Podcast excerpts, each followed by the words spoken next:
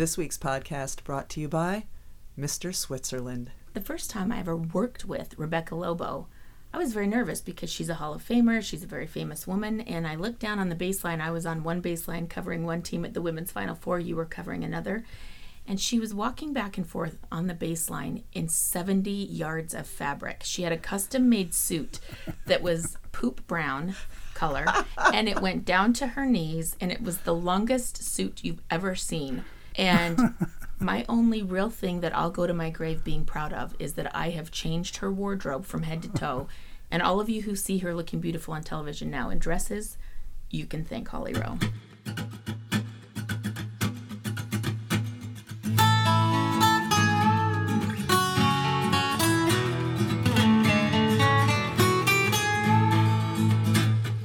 Saying says no pain, no gain, and we found that to be fact. Road might twist and turn a bit, but we all arrive intact. Mr. Mom and Mrs. Dad having each other's back. Day by day, just to keep it sane. Who's the ball and who's the chain? It's hard to tell right here on Happiness Lane. So we have a very, very special guest in Basement this week, and uh, my colleague and great friend Holly Rowe. We came down here, and Steve said to you, "Have you ever been in this basement before?" And your response was, I said, Of course I have been. We've had a dance party in this basement before. "We," meaning Me and your children. whenever I talk about going to work, all my kids are always, "Will Miss Rowe be there? Will Miss Rowe be there?" You've had a dance party around midnight with my children in a Minneapolis hotel room. Yeah. Um, my kids just love fun and entertaining Miss Rowe. Well, we have a great time. We haven't gotten you to really engage in the dance parties yet, which is my great disappointment. Nor has Steve ever really volunteered to be a part of our dance parties, but one can hope. Yes, I One can hope. That, that's our next thing. You and I were just on a flight together, flying back from the All Star game, um, sitting next to each other, and now we're in the same exact position. And both of us, we got to the end of our flight, said, "My neck is, my neck is killing me," because we talked, of course, for the entire two hours. I think and that's a good sign of good friends and colleagues that we just spent the entire weekend together, Steve. And yet, then we had a two hour flight this morning at 7, 8 a.m., and we still talked the still entire talked. flight. And, and strangely, only one of you smells like the airport. and that's Rebecca. it is Rebecca. uh, that's that's that's my claim to fame, is I I can smell like the airport. I'm proud of that.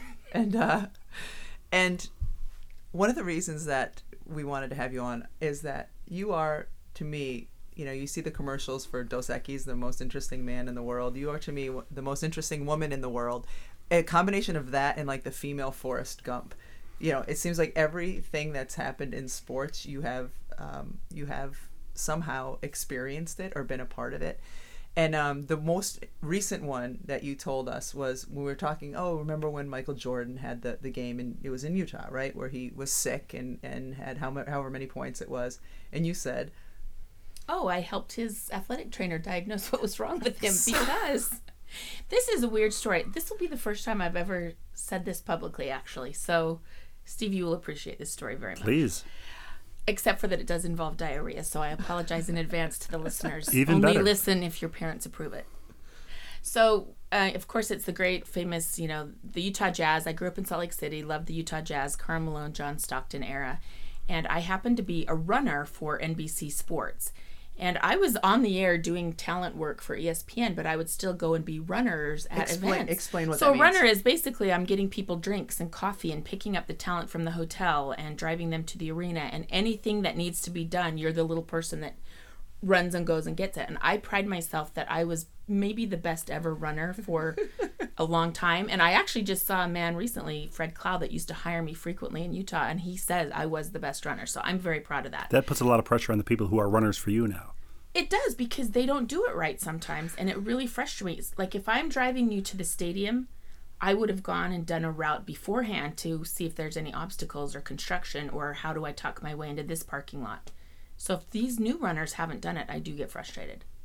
But I digress. So anyway, I'm a runner for the NBA Finals, and um, I happened to be talking at the middle of the court with Quinn Buckner, who at that time was doing work for the finals and maybe the Chicago Bulls radio or something. He was there as a broadcaster. And he's like, Hey, I didn't see you yesterday. Where I said, Oh, I, I got very ill yesterday. I was having diarrhea. And I didn't say that to him, but I just said, you know, I wasn't feeling well. And he's like, oh, you know, that's funny because Michael Jordan's got a similar illness. And he's like, do you mind waiting here for a second? So I stand there, and this this man who I don't know comes up to me and starts asking me very personal questions. How much diarrhea? When did it start? How long did it last? And I'm like horrified that this stranger, and it turned out he was the athletic trainer for the Chicago Bulls, and they were trying to diagnose if Michael Jordan had the flu or had food poisoning because he had eaten like at a craft services table on his way out of, you know, I don't know if this is true. This the is what they told me, but the day before he had kind of grabbed something off a table that was there and they didn't know if it was bad and it was food poisoning and so they wanted to know so they could diagnose or treat him better so he beats my beloved utah jazz on this shot. I will never forgive Bryon Russell for his defense on that shot actually but anyway.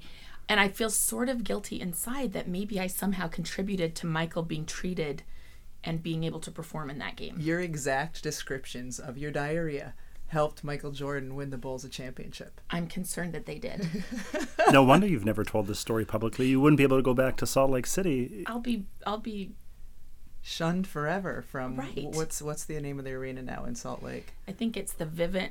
It changes every week. I don't Right. know. I think it's the Vivint Vivint Smart Arena now or something like that. And see, this is one of It the, was the Delta Center. this is one of the beauties of, of you is that your description of your own diarrhea helps Michael Jordan win a championship, but then you can seamlessly also relay a story about Bobby Knight's prostate, and this could be one of my Oh, more, no. Are more favorite go stories. here? We can tell this story, can't we? Again, I've never told this story. Steve, can we talk about prostates on the podcast? I, I think uh, uh, doctor-patient privilege only extends to the actual doctor and the actual patient. Wow. I may be wrong, but if you, if you don't want to, we certainly don't have to. okay, I, I will tell it, but if I get in trouble later, I'm It's going my. to. I'll completely take all of the blame. Okay, okay. Th- this is another funny situation. So, you know, you go to the Final Four, and again, I was a runner at the Final Four for 10 years. I would get Jim Nantz and Billy Packer popcorn, and what whatever needs to be done, you do it just so you can be at the Final Four, which to me is still to this day the greatest sporting event, greatest sporting event ever. And I had a credential and I would go to the press conferences. So, like the day off practice day, I would go to the press conference. And my one goal in life was to be brave enough to ask Bob Knight a question in a press conference while I was a runner. And I did. And he didn't mock me or tell me I was horrible.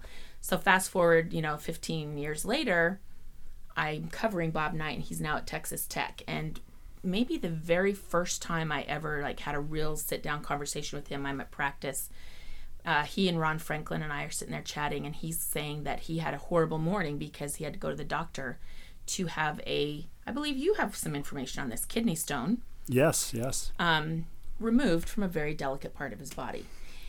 And he was describing the size of the kidney stone, and he picked up my hand and my pinky and said, You know, like the tip of your pinky, that's about the size of the kidney stone that I had had extracted from this very delicate part of my body. And I just, you know, he's holding my hand talking about this kidney stone, and I just remember thinking, This is awkward.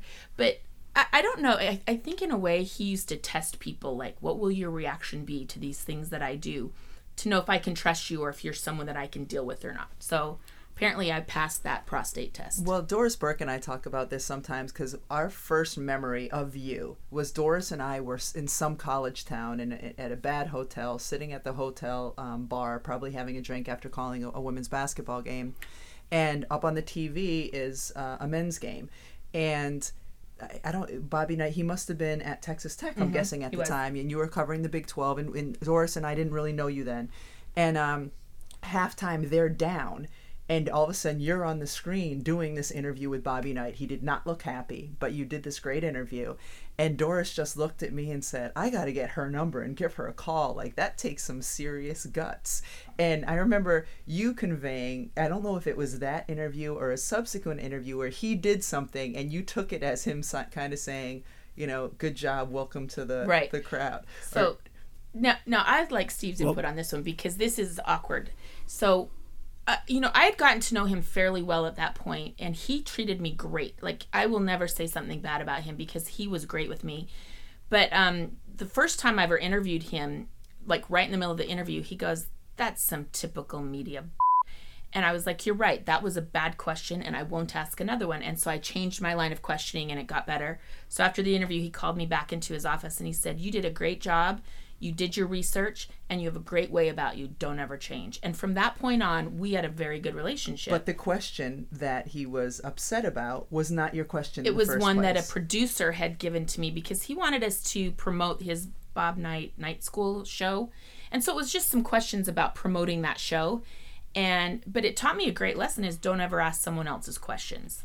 But also, it's not your job to please him with your questions. So your your questions don't require his approval. Um, you know. So I, I'm curious, what was the question when you were a runner that you were that you asked him? Because you must have you must have uh, It was a game that. related question. It was an actual question of when this happened in the game, why or how. And I don't remember the exact situation, but I just tried to ask a real question, not a uh, talk about this or what Sure. if this. You know, the ones that kill me in press conferences are the, um, well, if this hadn't happened, what would.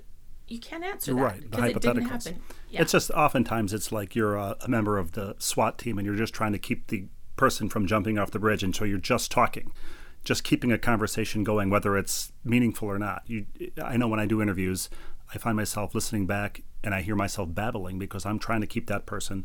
As soon as there's the awkward silence, they're out of there. So your job now, of course, is to come up with questions a game ends on a last second shot or something, you don't know which way the game's going to end. You don't know who you're going to be talking to, I, I assume. And you've got to come up with questions in an instant that on national TV that don't sound ridiculous. So Right. that's not an easy job. And you know, I think he also appreciated, and of course, it's not my job to please him, but I do want to have a good rapport with coaches so that we can have a give and take that won't be awkward. Of course. But um, I do remember a game where it, it is the one and only time in 25 years of doing this job that I saw the shoot around where they went through the scouting report and here's what we have to do. And the team carried it out to the exact letter of the scouting report. And Texas Tech upset Texas when they were ranked in the top five in the country.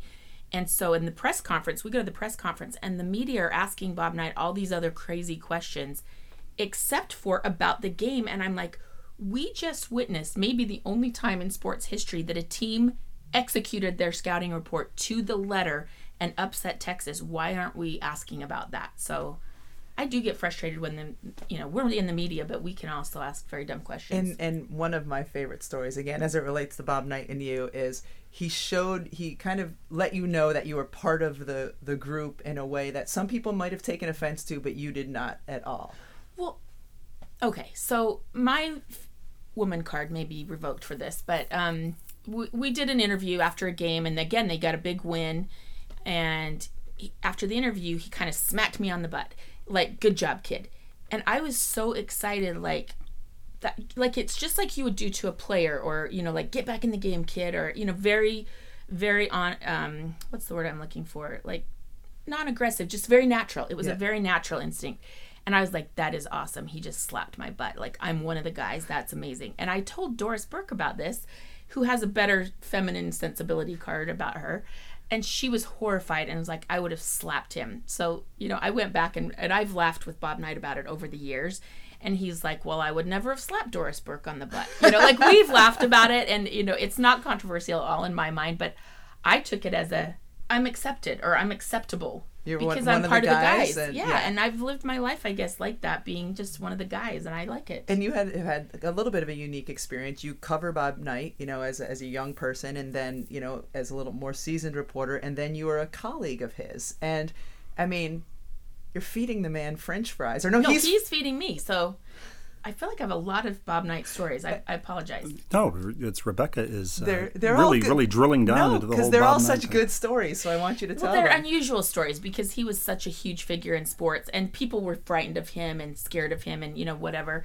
So we were driving one day through a blizzard. His flight got canceled, and I offered to drive him to my destination where possibly he could get a flight. And it was a three-hour drive through a snowstorm blizzard.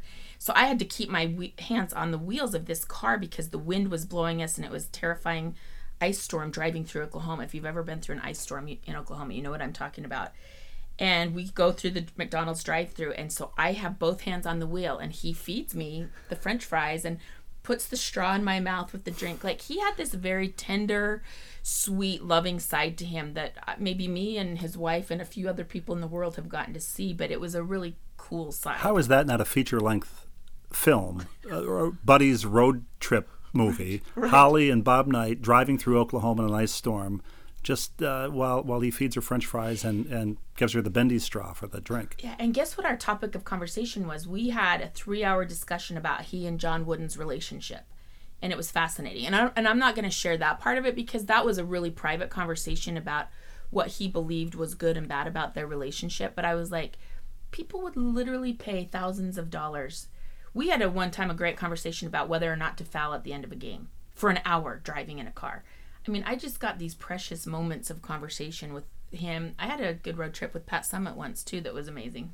Yeah, I mean this is this is the beauty of the life you've led. I can't believe that you haven't written a book yet because you have so many of these She Forrest Gump like experiences. She also has a million. She's already thrown out four or five titles for that memoir. Bob Knight fed me French fries is automatically a, a New York Times oh, bestseller. Oh, you don't Right. like Michael Jordan? I solved Michael Jordan's diary. well, of course. I mean, That's not rude. one's a chapter title and one's a, one's a book title. but you did have a, a, a lovely and unique relationship with Pat Summitt too, and and and you know start off with maybe the the, the So- car ride. Yeah, so the very first time I ever met her is one of my favorite stories. I was covering her um, in a regional final in Iowa, and of course, I had looked up to her. You know, so many of us were in awe of her um, in the business and people that loved women's basketball. And this was um, the early or mid 90s, I guess, and she was already quite a legendary figure. So we get ready to do the interview, and it's the first time I get to interview Pat Summitt. And she's like, "Could could you just wait just a second? And she's like, got that drawl. She reaches in her sweatpants, you know, like her plastic sweatpants that are rustling, to get out her lipstick because her mother has told her that she has a very square jaw and she should never do an interview on television without some lipstick on because her jaw will look too square. So that was my first ever interaction with Pat Summitt. And I just was like, this woman is so real and open and cool. So we had a good relationship moving forward. Um, but later in her life, she had quit coaching. And after she'd quit coaching, I became better friends with her. And I would go visit her, especially when she'd been diagnosed with her dementia. And Tamika Catchings was playing in the WNBA championship finals. And we were doing the games in Indianapolis. Mm-hmm. And it was a game, game three, and Indianapolis, Indiana had won. And then I drove through the night to Tennessee to do a Tennessee college football game that next day, which was Saturday. And then the next morning, Sunday morning, I drove back to Indiana to do game four of the WNBA championship, and Pat drove with me. And we had a because she wanted to go watch. she wanted to Tamika go watch Catchings. one of her great players possibly win her first and what it was her only WNBA championship. So it was super cool because we'd stop at Starbucks in like the middle of nowhere, Tennessee or Indiana, and people would flock to her. Like I had to like hustle her out of a Starbucks because she was getting autograph requests and stuff. So And, and, and still, the barista didn't know how to spell Pat or what her name had to ask her name. I'm sure the one person in there who didn't know her. they would always be like, "Coach, what are you doing here?" And she was like, uh, "Getting coffee." that was, the, you know, they want to know answers. Why are you here in our small town? But anyway, so she was she was cool. Like, um, I played songs all the way, and she would whistle. She didn't sing along to songs, but she would whistle. That that's when the song "Call Me Maybe" was very popular, and she's like. Call me maybe. You know, and I'm singing, and um, I played Bad Mama Jamma for her. I was like, "You're gonna love this song," and she'd never heard Bad Mama Jamma before, so that was cool. You do forget sometimes that these people, especially if you've grown up admiring them, live in the same world that you do. And uh, I was interviewing Rod Carew when he required a heart transplant at his house, and he was he was uh, you know confined to the house on on uh, Coronado Island, where he was, and his wife offered to go out and pick up Panera for us, and I only then did it click that yes, Rod Carew lives in the same world where he gets takeout from Panera. Um, It you know, seems too normal. it- to- totally. So Pat Summitt at Starbucks is, is the same thing, and and you know you have such uh, a rapport with almost everybody you you encounter. At least that's what, how it appears on TV, and obviously the part of that is you know your empathy and you're you're seeing the best in in everybody. Um, there's another well-known person who you've spent a lot of time with, certainly much more than I have. Um, tell me, what's Rebecca Lobo like? Lovely. She's Rebecca Lobo is hilarious. First of all, is I think people get I give you a hard time about this. Is it okay if I say this? Uh, sure. So she's like, you know, the mother of four, America's sweetheart with her French braid hair, winning a national championship. She's got the dirtiest mind. Like she is the one that's always saying dirty I jokes. thought you were going to say children. oh She's no, the her children are dirtiest not children. dirty. They're not. They're pretty Only dirty. after they've been home Right. without her for a few days. Right. No, sh- one, uh, I appre- we laugh our guts out together. That's what I would say I appreciate about you the most. And then I appreciate that we can have the most real conversation. Like I think I've probably shared more with you than almost anybody in my life. She will drill me about stuff, Steve. And I'm like I try to ask her one question. Like she wants to know everything about everybody's love life, everything. I try to ask one question about your love life. I get shut down completely. That- I think she said it all. There's nothing to say.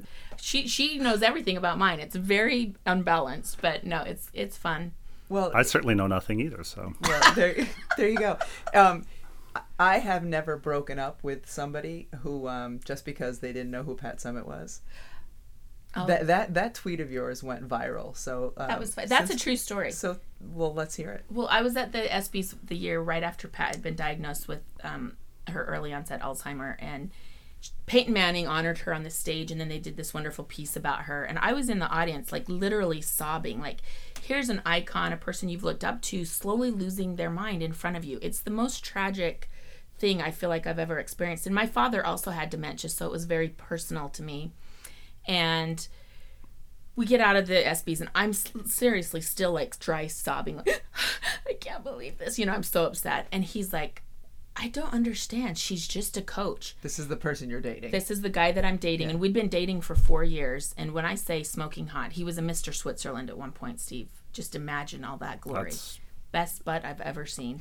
And I just realized in that moment I could never date this man anymore because he didn't understand who I was and that that woman would mean something to me. Like you'll never get me if you don't get why I love Pat Summitt. And that was the, that's literally the last weekend we ever spent together. You date for four years and you break up with him because he doesn't understand your love for Pat Summitt. Yeah. That's exactly what happened. Mr. Switzerland. Yes. Yeah, I didn't know he was a Mr. Switzerland. You didn't Oh. tell us that. I have photos. I've seen the photos. I Smoking just, hot. He has the army knife and the. No, he wasn't like Arnold Schwarzenegger. He was a smaller guy, but a bodybuilder. He was a bodybuilder with a very beautiful body, but couldn't couldn't understand Pat Summitt, so he was out. Which may be why I'm still single. There are plenty of other uh, countries in the world. That I Fish can in the try to sea. find their Mr. top There's. Mr. Austria. Mr. I don't know. Mr. Italy? Mr. Italy. I, there's hope. Okay, can I pick one bone with you and your husband? Yes. So I was recently asked for the All Star Game to write this essay about Lindsay Whalen and Cheryl Reeve. Oh, I'm so sorry about no, this. but here's what I'm annoyed about. So I sent you a copy of it because I really wanted to do a good job because I adore Lindsay Whalen, I admire Cheryl Reeve, and I want this essay to be important and well done. But I don't write all the time. And so I sent it to her to have you look over, Steve, so you could add some Minnesotan flair because you're a well known Minnesotan. Had a very successful book that people are still raving about, Stingray Afternoons, that's out on paperback now. Bless you. Not that I stalk you online or anything, but um, I, I needed your Minnesotan eye for this essay. So she never sends it to you. She which, ne- never did. I would have been happy to. but that's course. not what I'm upset about. What I'm upset about is then you this week release a story about Lindsay Whalen. And your opening paragraph about Lindsay Whalen is the best thing I've ever read. With the description of her and the Minnesota flavor. Like, you find these words to describe this flavor of her Minnesota life and why she's beloved there. And I'm like, I am horrible and I shouldn't have ever been asked to write this essay because he describes in one paragraph what I was trying to describe and failed to do. Well, so, if, I, if I can't describe the place I grew up in, um, and Lindsay Whalen is the sort of avatar of that place, then then I have no business writing because that nothing has ever been more in my wheelhouse than riding across the Mississippi River beneath the grain belt beer sign with Minnesota's favorite daughter. Um, you know, I hate it when people say that wrote itself because it doesn't usually write itself, but that pretty much did. Well, I was so jealous of the line Minnesota's favorite daughter. I'm like, that should have been what he added to my piece for me. So I was, I had writer's envy, but I just wanted you to know that was such a beautiful piece about her. And we stopped and took a picture at the Grain Belt sign so that I could. That was for your husband. Remember when I kept we are on a walk and I kept Yep. saying stop and pose behind this sign? That was because he had just described it so beautifully in his article. Well, I told Lindsay that, and I told this to her husband Ben Grieve. I said, I said to them, I identify with Ben because we're both married to the favorite daughter in our respective states, and I also identify with Lindsay, who grew up in Minnesota, went to the University of Minnesota, but was drafted by Connecticut, and uh, identify with her because she was ripped from Minnesota and made to live in Connecticut for many years, uh, while Much like longing you are. while longing to get back to Minnesota. Meanwhile, I, you weren't ripped from Minnesota. You were ripped from Manhattan because that's where you lived be, when, when we got married, and, and that, maybe that's even worse. And then I made him come out uh, to the burbs, but we like it here. That, and that's a Minnesota slogan. We like it here. That's what it used to say on the wall at the Metrodome. We like it here. We don't care what you guys think. We like, like it, it here. here. And the sick It's irony is you know what, but we like it here. you both have just come from Minneapolis. The, We the, the, it. the sick irony is that I now spend all of my time in Connecticut while Rebecca spends much of her time in Minneapolis. So she does get to sort of live there in a sense. And we do we take advantage and I don't want to make this jealous or make you rub this into you, but we take advantage of Minnesota. We go walking around the lakes, like we walk around Lake Harriet, we walk around the lakes every time almost every time we go, we walk somewhere in Minnesota. Well, just just let me further this point.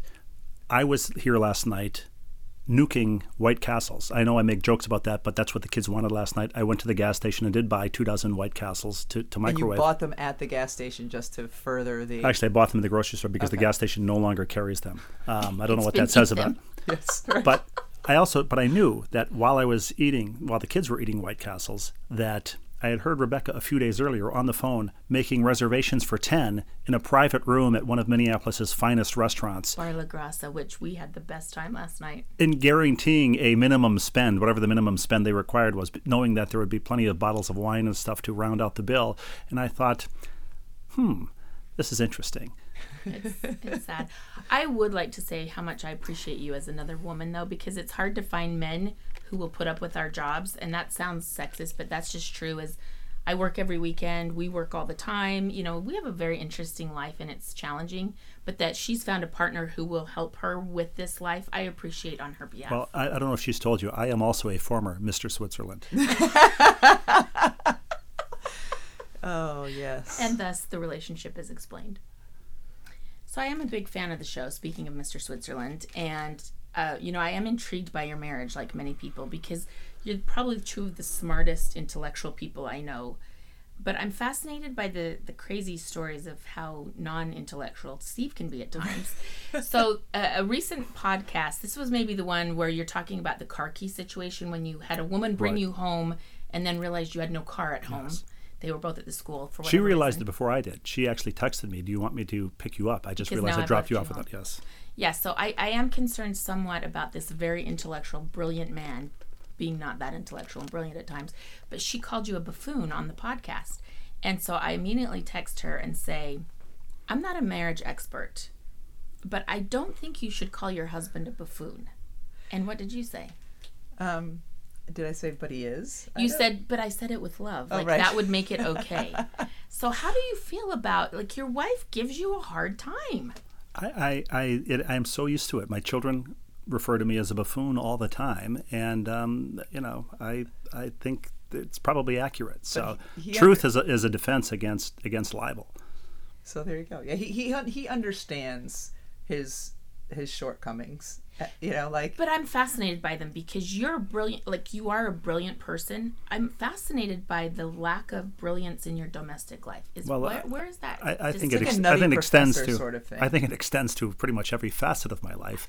But um, but people don't see here is we were trying to figure out how to hook up the microphones. We've done probably forty of these podcasts, and when we were trying to figure out how to rig this up for a third person in basement, Holly took over and started rigging up the. Uh, the AV situation here. So there are very few practical skills that I have in life. I can't think of any off the top of my head, although typing is, is the one Writing. thing that I can being do. brilliant with words. But um, Well, Holly, t- when we're on the plane today, and um, I said, "Oh, I said I'm going back to reality now." Steve's told me that um, you know something's not working outside. I'm probably gonna have to call the electrician. And, and your response was, "Why doesn't he just do that?" right. And I said, "Well, there are just certain things that, like, I." I certain people I call, certain things I take charge of, and it's so just you're because in charge of the pool. Well, Ho- Ho- Well- Holly, I, I have I have a policy. I, I'm not good at a lot of things, but electrical work is, is really at the top of the list of things that I don't do DIY, and I, I don't Okay. recommend anybody does their own electrical work. But the probably at some point when I take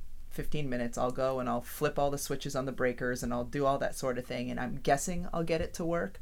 But if I don't, then I'll call the electrician. Okay. Steve wouldn't even have the patience to go and But- try the breakers and do that. Sort More of than thing. that, I don't like calling people on the phone, as Rebecca knows. I don't like it. picking up the phone. eh, I mean, if it's for work, I have to interview somebody, sure. But I don't like calling to order pizza. I don't like, I hate, and we may have talked about this podcast, I don't know. I hate when we've, I've got a van full of people being the driver who has to order through the box at McDonald's, um, the drive through. So for a man For a who's so good with words, you're reluctant to use them in certain situations. like he starts if if we're pulling up to a drive-through, a fast food drive-through, and I'm just gonna wait and th- have the kids tell me and then relay it to him. He starts getting like antsy. Like, what's the order? Like he gets a little bit freaked out, and I'm like, it's a.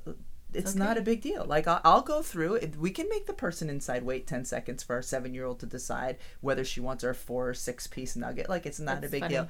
He hates doing that. And, and, and my brothers, His my brother's brothers, the exact same way. same his older thing. brother. It's interesting because I've talked to some of my sisters-in-law, and Steve's brothers, a couple of them, are the exact same way. They they I wonder hate what getting on happened the in your childhood. They- Like what? No, in I our childhood, we used to prank call people, and so I got very good on the phone and talking on the phone because we would do elaborate prank phone calls to people. Did we, you not do we- that? No, we actually did, and I didn't mind participating in those. We used to call a colleague of mine now, Patrick Royce of the Star Tribune, who had a had a um, radio show on on KSTP radio, and we would call my brother Tom and his friend Rye uh, would call into the radio show, the call-in radio show, and when they would say, you know, Frank in St. Paul, we would make up our a hometown and a name. Uh, Tom or or Rye would say, "You're a weed," and hang up, and.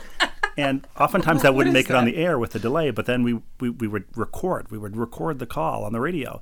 And at one point, Royce said, Some guy keeps calling in and saying you're a weed, whatever that's supposed to mean.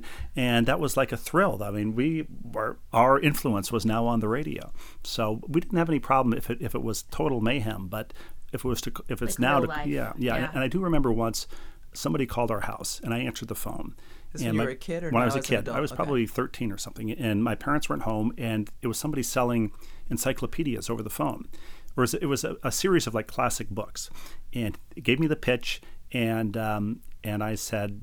I was just felt pressure to say yes. I didn't, didn't want to say no to this person, so I said yes. We'll we'll you know be billed twenty dollars a month for the next three years or whatever it was to get these leather bound classic books sent to our house, and um, and I hung up, and uh, my mother came home and I mentioned to her that this I had bought this series of encyclopedias. I was just sitting there watching TV, and the next thing I know, I bought a set of a set of classic books. My mom went nuts and said, "What are you doing?" You, you tell the guy no. They actually did call back later to ask somebody. I don't know if it was my mom or me. I can't remember if I was over 18 and, and said, no, you got to cancel that order. And they did cancel the order. So Wow. that may be the roots of my uh, the tele- panic, telephobia. Yeah. ensued.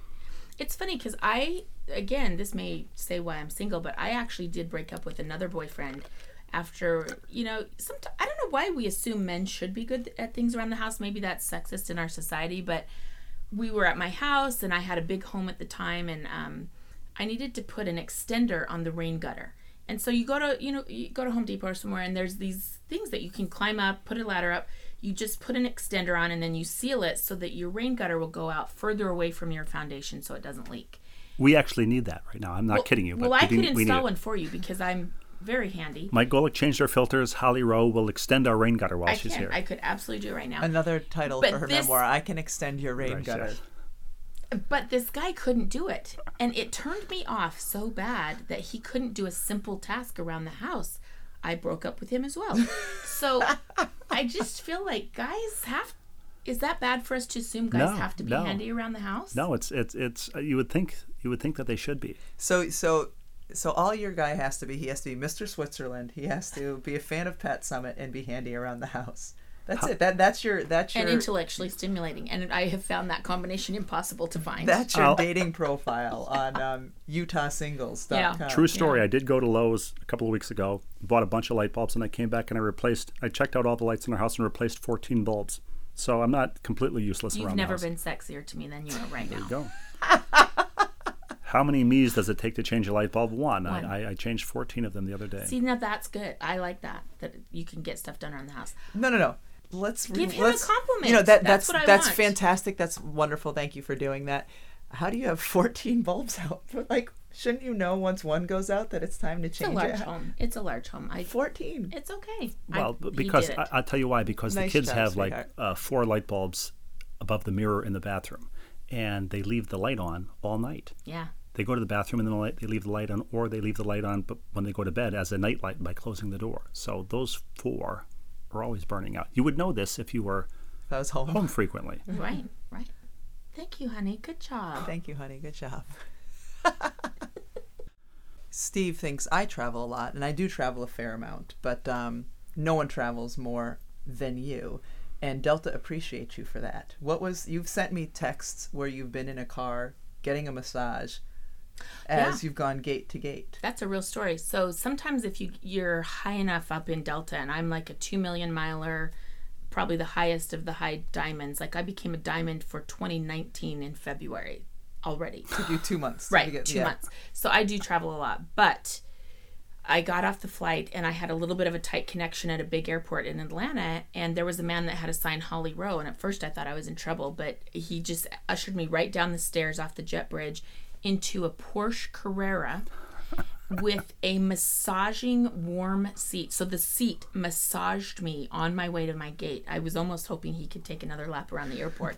That's happened to me like three or four times where I get the ride in the Porsche Carrera with Delta. So that's the only time I'm treated well in travel. But you know, tra- travel is really the only downside of our job, I would say. And you're all over the place in the football season, college basketball, mostly Big 12 um, cities still. I guess it's at mostly SEC now when you do football. It's all over. What are you know? What are your some of your favorite places to travel to because you like the city? What are your, some some of your favorite places to go just because it's a great place to call a game? Well, so Penn State is one of my secret favorites because it's 110,000 people. That stadium at night when they do the whiteout, where there's 110,000 people all in white, like coordinate. Anytime you can get people to coordinate anything is impressive to me. So I like Penn State. I like college towns. Like I love Auburn. They have this cute little street that's a college town in Auburn. Tuscaloosa has a cute little college street. Um, LSU is fun. I love Kansas. I do a ton of basketball games in Kansas, and Lawrence, Kansas has the cutest little Main Street, Massachusetts street that I love. I have my favorite bookstore, I have my favorite coffee shop, you know, and every time I go there, I visit the same bookstore because they import um, British mysteries, which is this is another weird thing, but I love British mysteries. I've collected every Agatha Christie I was book. just going to say And yes. and you secretly have a crush on. This has always been the most bizarre, and you've seen her on Broadway. oh, I, I have a secret not so woman secret now. crush, and Yeah. I love Angela Lansbury. Like Who- I, Who doesn't? Who doesn't? She was the teapot in Beauty and the Beast, wasn't she? Yes, she was, but she also was um, Jessica Fletcher on Murder, Murder, She, She Wrote, Wrote. That I probably watch an episode of Murder She Wrote almost every day. What is something Cove? What? Where was that set? Cabot Cove. Cabot Cove, where, where there was a, a grisly murder every week, right, in the small town. There, it was a high high crime rate in Cabot Cove, but it's so was she doing a good job, or was she really kind of doing a poor job?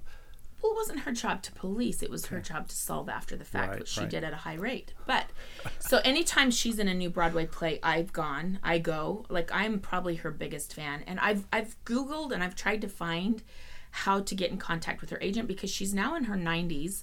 And I've got to meet her one day before she's gone, and I don't know how to meet her. So if anyone out there, that is literally my bucket list before I die or she does to meet Angela Lansbury. Well, we have to make this happen now. I, not not that we have I don't connections have to the Angela contacts. Lansbury. No, Yeah. but somebody listening I has the love her. contacts to make this happen. She's a wonderful actress. Everything I've ever seen her in, she's incredible. I just am so attached to her. This is like the you know athletes want to be rock stars, rock stars want to be athletes. So Holly's met everybody in sports three times, and uh, but she her her ideal is to meet Angela Lansbury. Rebecca's met everybody in sports and half the people in show business, but has has become so tired and and jaded now. We've talked about this that if Bruce Springsteen her her uh, She'd go you to know, bed. she'd go to bed. So That's is been there- blown out of proportion a little bit. it- it's Who- it's just wonderful to hear enthusiasm for somebody who still wants to meet somebody, even though she's met so many But people. along these lines, who have you met that knew who you were and you were taken aback by it? That you were surprised that this person knows who you who I am, or you were so excited Oh, because The Rock. they did. So The Okay. Rock. He Dwayne tweet- Johnson. Yeah, Dwayne Johnson. I met him at the ESPYS one year, and I took a picture and I tweeted. And I was like, "Night maid, I met The Rock," and he tweeted back at me like, "Nice to meet you. Sorry for the duck lips or something." I was like, "Wait, The Rock knows who I am?" Or um, this this might be my favorite. So I was at an Ohio State ba- uh, football game one year. This was just like three years ago, and LeBron James is on the sideline. And I've done a few of his games, but you know, I would have never expect him to remember me or anything. And I walked over to him. He's like, "Hey, Holly, baby," and I was like, "What?" Not only does he remember my name, he's saying it in some sort of a fond fashion. So, but she dropped one on me last night. So the other obsession I have is um, the Spice Girls, and I would love to meet the Spice Girls. My nickname, you know, my name on Twitter is Sport Siren, and that comes because Sporty Spice was taken. It's literally from the Spice Girls. oh wow! And, you know, I'm a 52 year old woman with a Spice Girls email address as well. Um, what did you drop on me last night? Well, we were talking about this at the dinner in Minnesota, where Steve was having White Castles and we were having um, lobster, Lobster and egg bruschetta. bruschetta. But uh, I said, "Oh, I, I met the Spice Girls once," and Holly just looked at me with big eyes. I didn't know this. It was 95, 96. It was when we were training for the Olympics, and we were in Chicago. The national team was in Chicago, and the Spice Girls were there. And I, I don't know if we were at a Hard Rock Cafe. We were at an event somewhere, and the basketball players, we were inside, and the Spice Girls pulled up on their double decker British bus. It was what the, you know their thing for that tour. They may have sung a song, but They, they, were they poured off the bus doing "If You Want to Be My Love," right? yeah. It, it, it I'll may tell you it what I may- want, whatever. That's yeah, it. yeah, Yeah. yeah. And uh, and there were you know hundreds, if not a couple thousand girls, which was you know their demographic outside screaming. And anyway, they came in and we briefly met them. And um, I don't remember what the rest of the appearance was. If we did autograph signings, I don't remember exactly what it was. But I wasn't at the time. I'm a I'm a 20 something year old. I was 21 or 22. I didn't have you know kids who would have been totally obsessed by the Spice Girls, or I didn't know you. It- or then I would have been very much more aware of the Spice Girls. But Steve, so when I tell you, this woman and I have talked about everything. There's not a bodily function that's ever happened to either one of us that we haven't discussed. a love life, a dramatic problem with a friend. Like we talk about everything. Everything. And I'm just now finding this out 12 years into our And relationship. two months ago, I'm I was just finding out about you and Michael Jordan and and your role in in Oh. that championship. So Wow. there's always fascinating things that come up, and and we spend a ton of time together. When and it's one of the reasons I love calling. Uh, games at the final four women's college basketball games or doing things in the WNBA because we get up on game day we, normally we go to, to practices shoot arounds at around 10 we in the morning We usually go like you're really good. You help me exercise, get me out walking. we get up in the morning. We go. We always go for a walk and and talking, and then we have breakfast together, and then usually lunch. It's just um, so it's a surprise after all these years of doing that that some of these stories haven't come up. It's the first I'm hearing of this eh, eh, of of you meeting the Spice Girls, and and the beauty of sitting around watching TV with Rebecca, which I do once or twice a year, is you'll just see she'll see something and she'll casually mention, oh yeah, you know that time I met George Clooney, who and I think George Clooney is, is an actual example. Yes. And I'll say, "Wh- why am I hearing about this 15 years into our marriage? well, I can see why she hid that from you because you may feel intimidated by No, that. not maybe, at all. I'd, I'd like to see him fix the electrical outside. or Yeah. attach a gutter. One of one of my favorites when Steve and I first started dating, would we would have a couple of these moments where uh, you know.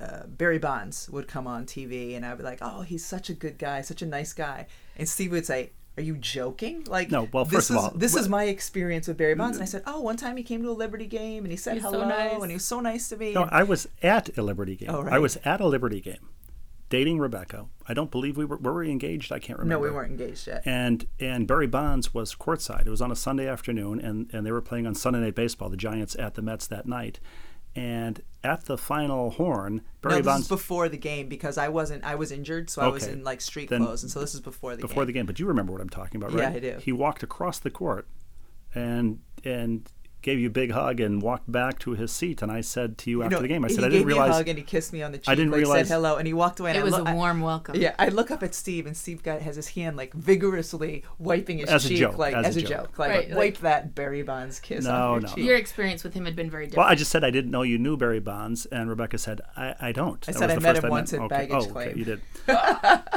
but uh, but yeah, Steve had had, and, and and that would happen frequently, like an athlete, especially with an athlete. And I'll say, oh, that guy is such a good guy. He, he was really nice to me. And Steve would say, he kept me waiting for two days in a dugout as I'm trying to do a feature on him. Very He's a different. complete jerk. Like we had very different experiences. But with there's this also that same thing when you're in New York, the um, where if two people, if two you know public figures see each other, they've never met. They still have to sort of greet each other with a, Like an embrace, yeah, besties, in a fond fashion, as as you Yeah. described LeBron and yourself. Yes. So we walked down the street, literally walking up Broadway, and Rebecca. Is, we're passing a sidewalk cafe, and there's Paul Shaffer sitting by himself eating breakfast, and the two nod at each other in the sort of celebrity But you sim met him on the David Letterman show, had I you hadn't met him. I'd been on the Oh. show, but I hadn't met um, hadn't met Paul when I was on it. So, but you still, you know, you give like a The nod, nod. of recognition. You know the nod of recognition. Yeah, you just. I never get. No, I don't know it. but you because just I would did never it. think I'm You a just did it. You- celebrity. You, or know a- it's a tilt back oh, instead yeah, of a like- tilt down. so You, similar got to like a bro nod. yeah. Yeah. Holly, we're, we're at Target sometime this winter, and we're checking out, and Rebecca looks at the, the magazine rack. Did we tell this on the podcast already? Rebecca know. looks at the magazine rack and says, I I met that guy or that lady two days ago in Waco. She had just come back from a college basketball game, and they were the Bachelorette or the Bachelor or something, Yes, right? Oh, Remember Rachel this? yeah. Lindsay. Yeah, Yes, that's right. We did meet her. We, yeah. um, but no, there was at No, a it was the Dallas, Dallas game. It was a Dallas, game. Dallas Wings game, game okay. last summer. she and her and fiance Rebecca's were like, courtside. They're big basketball fans. Yeah, I didn't says- watch. It was The Bachelorette. I didn't watch the ba- or was it The Bachelor? Doesn't really matter. I didn't watch the show, so but they were nice. It was nice to meet them. But it was right after they had had the season finale I don't or watch that however show, it so I works. don't know either, But but- yes, I mean, so they were on the cover of People magazine Yeah. or whatever. Rebecca it "Oh, I just met them yesterday." How random. So I do have one funny. I, it's just brought this to my memory of I, I have a funny admission to make, and this is not going to make Steve very happy. But so I'd read your I've read your column. You know, like I've had a Sports Illustrated subscription since I think I was 12 years old. So I'd go answer the phones at my dad's law office all summer, and I would sit at his desk and read Sports Illustrated front to back, letters to the everything. So I'm a huge Sports Illustrated person. So I read this article about the day I could get married to Rebecca Lobo that you had written. And I thought because you are a very sarcastic writer and you have a certain tone to some of your writing, I thought it was a joke. And so I was like, oh my gosh, that's so cute. This poor guy is like fangirling over Rebecca Lobo. And that is so sweet that he's so into her. That is adorable. And so I thought that was a sarcastic article. So fast forward about, I think it was four years later, I met you for the first time because you had two kids in a stroller. I'll never forget. I came down an escalator in Cleveland and I was with Doris Burke, who you knew very well. Mm-hmm. And Doris is like, "Hey, Rebecca," and you're with your two children and Steve. And that's the first time I'd actually met you. Like I had covered one of your games for the Liberty, but we didn't know each other. And there you were with Steve Rushin from Sports Illustrated. And I was like, "Holy hell!" That was a real article, and it blew my mind. I thought that was a joke all those years. I- It is. It's all performance art. We went through with the wedding and the 15 years of marriage and the four kids just to sell it. Well, the best part was it was right before our wedding, and we got married in April, and so it came out around April first, and so many people I think thought it that's was why an I A- thought it was an April. Fool's. N- Nobody thought that it, that That uh, it could be possible yeah. that the well, joke, that's of like- course, was that why would Rebecca marry Well, him? that's when when Steve when we first we don't even think we were dating. We might have just been friends, and uh, Steve was telling his youngest brother something about he was going to come to a, a Minnesota game because the Liberty were playing or something talking about me. And what was John's response? yeah. He said, "So what are you? What are you dating Rebecca Lobo now?" And uh, I said, We weren't yet. I don't "No, think. we weren't." Yeah. But I was at a, I was covering a boxing match, Mike Tyson fight in Memphis, and uh, somebody was telling me about somebody was talking about tall women. I was standing on a baseball field at the Memphis Redbirds in some event leading up to the fight, and and I said that my fiance, I don't remember what year this was, was six four, and this person, a woman, uh, reporter, turned to me and said, as a joke, "Who are you dating, Rebecca Lobo?" and I said, "Why, yes, I am." Well, I so I tease Rebecca and, and you can bleep this out if you need to, but I always say, You're Rebecca effing Lobo. Because I can't even tell you the weird places we've been where people. So we were out on a walk one morning getting exercise in Los Angeles, and this car screeches to a halt, and these guys yell out the window, Yo, Rebecca Lobo. And I'm like, We're in a town where there's a lot of famous people, and the car is screeching to a halt for Rebecca Lobo. Or my favorite is we were in a Walgreens in Minnesota, and this guy comes and he's like, Rebecca, Rebecca Lobo. And you're like, yes, yes, I am. I'm Rebecca. He goes, I might be homeless, but I would recognize you anywhere. That was the that was the line. I might be homeless, but I know you're Rebecca Lobo. The uh, people in Minnesota have def- definitely adopted me, and uh, today we're flying back from Minnesota. The airport, because the the security on one whole side of the airport that you know to get through was was down, so the lines stretched farther than I've it ever was seen the them worst go. I've ever seen. So I go up. I have what's called clear, so you can go up, and it's the only short line in the airport. So I get up to the front, and the guy's there, and he's and, and he says hello, and then um, he said Rebecca, and I said yes, and so he starts. You weren't with me.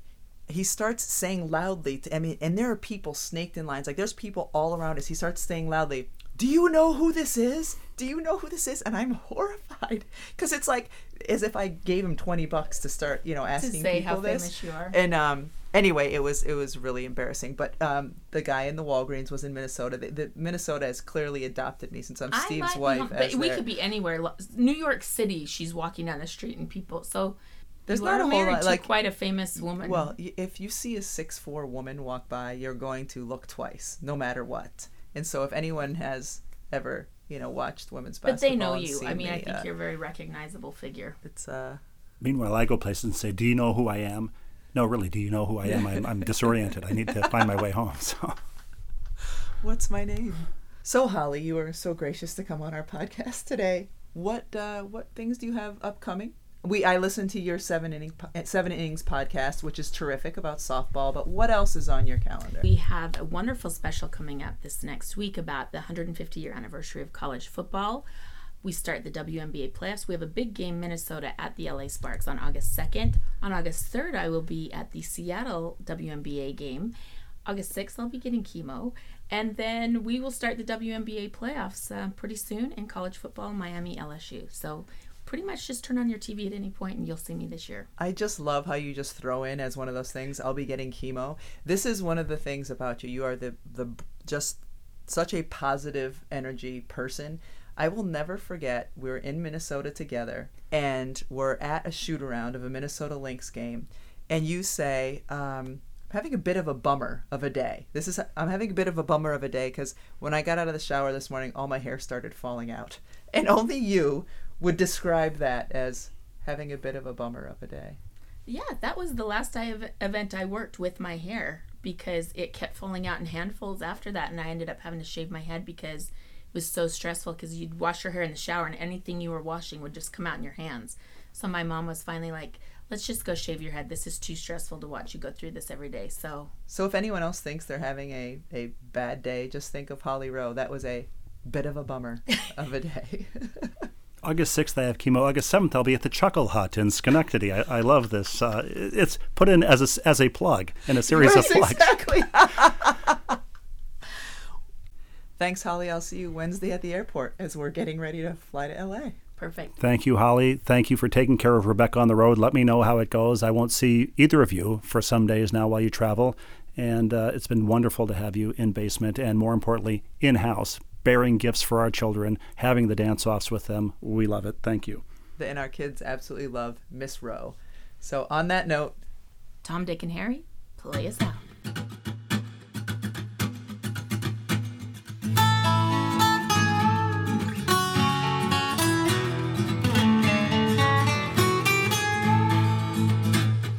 Saying says no pain, no gain, and we found that to be fact.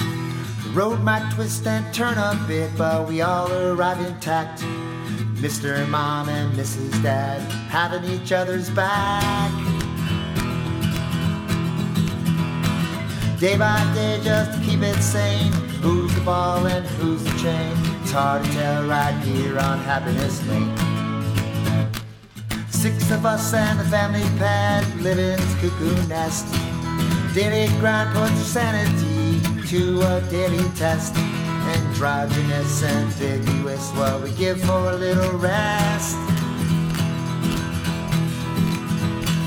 Day by day, just keep it sane.